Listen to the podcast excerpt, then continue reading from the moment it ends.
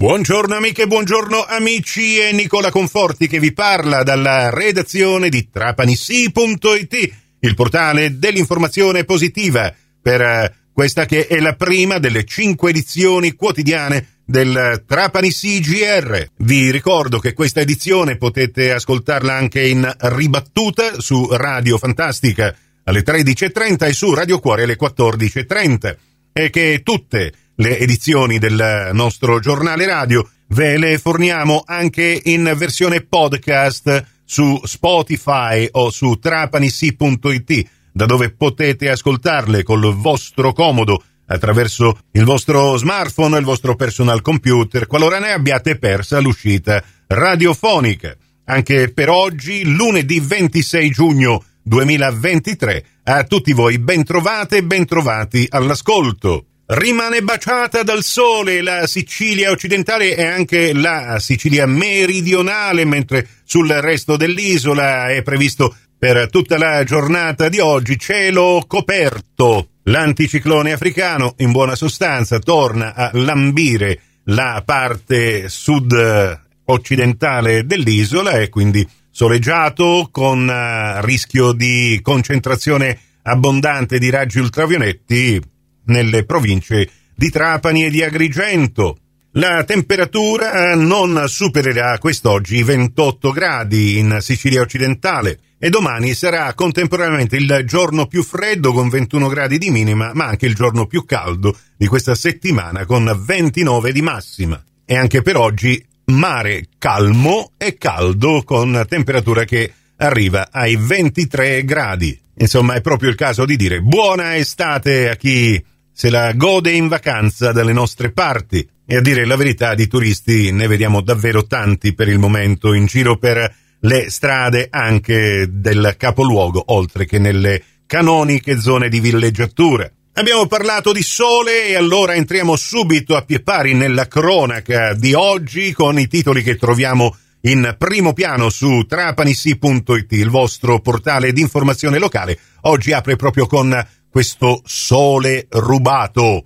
Stolen Sun 2. E questo è il nome dell'operazione della Guardia di Finanza che ha consentito di scoprire una nuova truffa sulle installazioni di impianti solari. Si tratta dei contributi pubblici che rientrano nel cosiddetto conto termico per l'efficienza energetica e la produzione di energia termica da fonti rinnovabili. I finanzieri del comando provinciale di Trapani, sotto la direzione della Procura di Palermo, hanno concluso questa complessa attività investigativa nei confronti di due società i cui responsabili sono indagati in quanto accusati di aver indebitamente percepito questi contributi pubblici. I due imprenditori già erano stati oggetto, nel recentissimo passato, di un provvedimento di sequestro di due complessi aziendali, denaro e beni mobili e mobili per un valore di circa 500.000 euro. Eh, presumibilmente erano già stati autori di truffe analoghe, ma come leggiamo nell'articolo, nonostante il provvedimento restrittivo di cui erano stati già destinatari, avrebbero continuato ad utilizzare altre due società con modifiche al loro modus operandi per rendere eh, più difficoltose però le indagini. Tutti i particolari nella notizia di Ornella Fulco che trovate in apertura questa mattina sul vostro portale. Altra notizia, Trapani si torna a parlare di Europeade. L'obiettivo è organizzare l'evento nel capoluogo nel 2025. L'amministrazione tranquilla non c'era riuscita a causa Covid nel precedente mandato, adesso ci riprova ma eventi più recenti e quindi più tangibili sono quelli che ci arrivano dalla Valle del Belice, come Salemi d'estate 2023. C'è anche il concerto di Roberto Vecchioni nel cartellone che è stato pubblicato.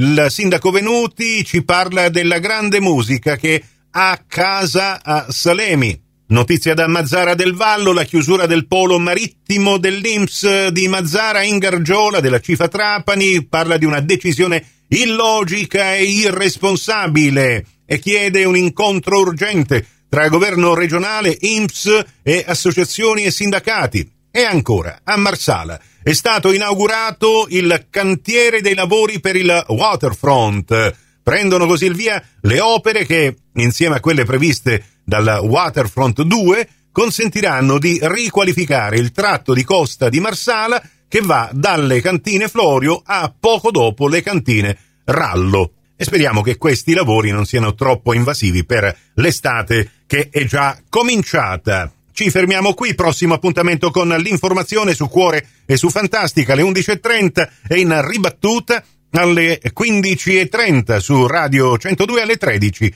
con la seconda edizione del Trapani CGR. Grazie per la vostra gentile attenzione, a risentirci più tardi.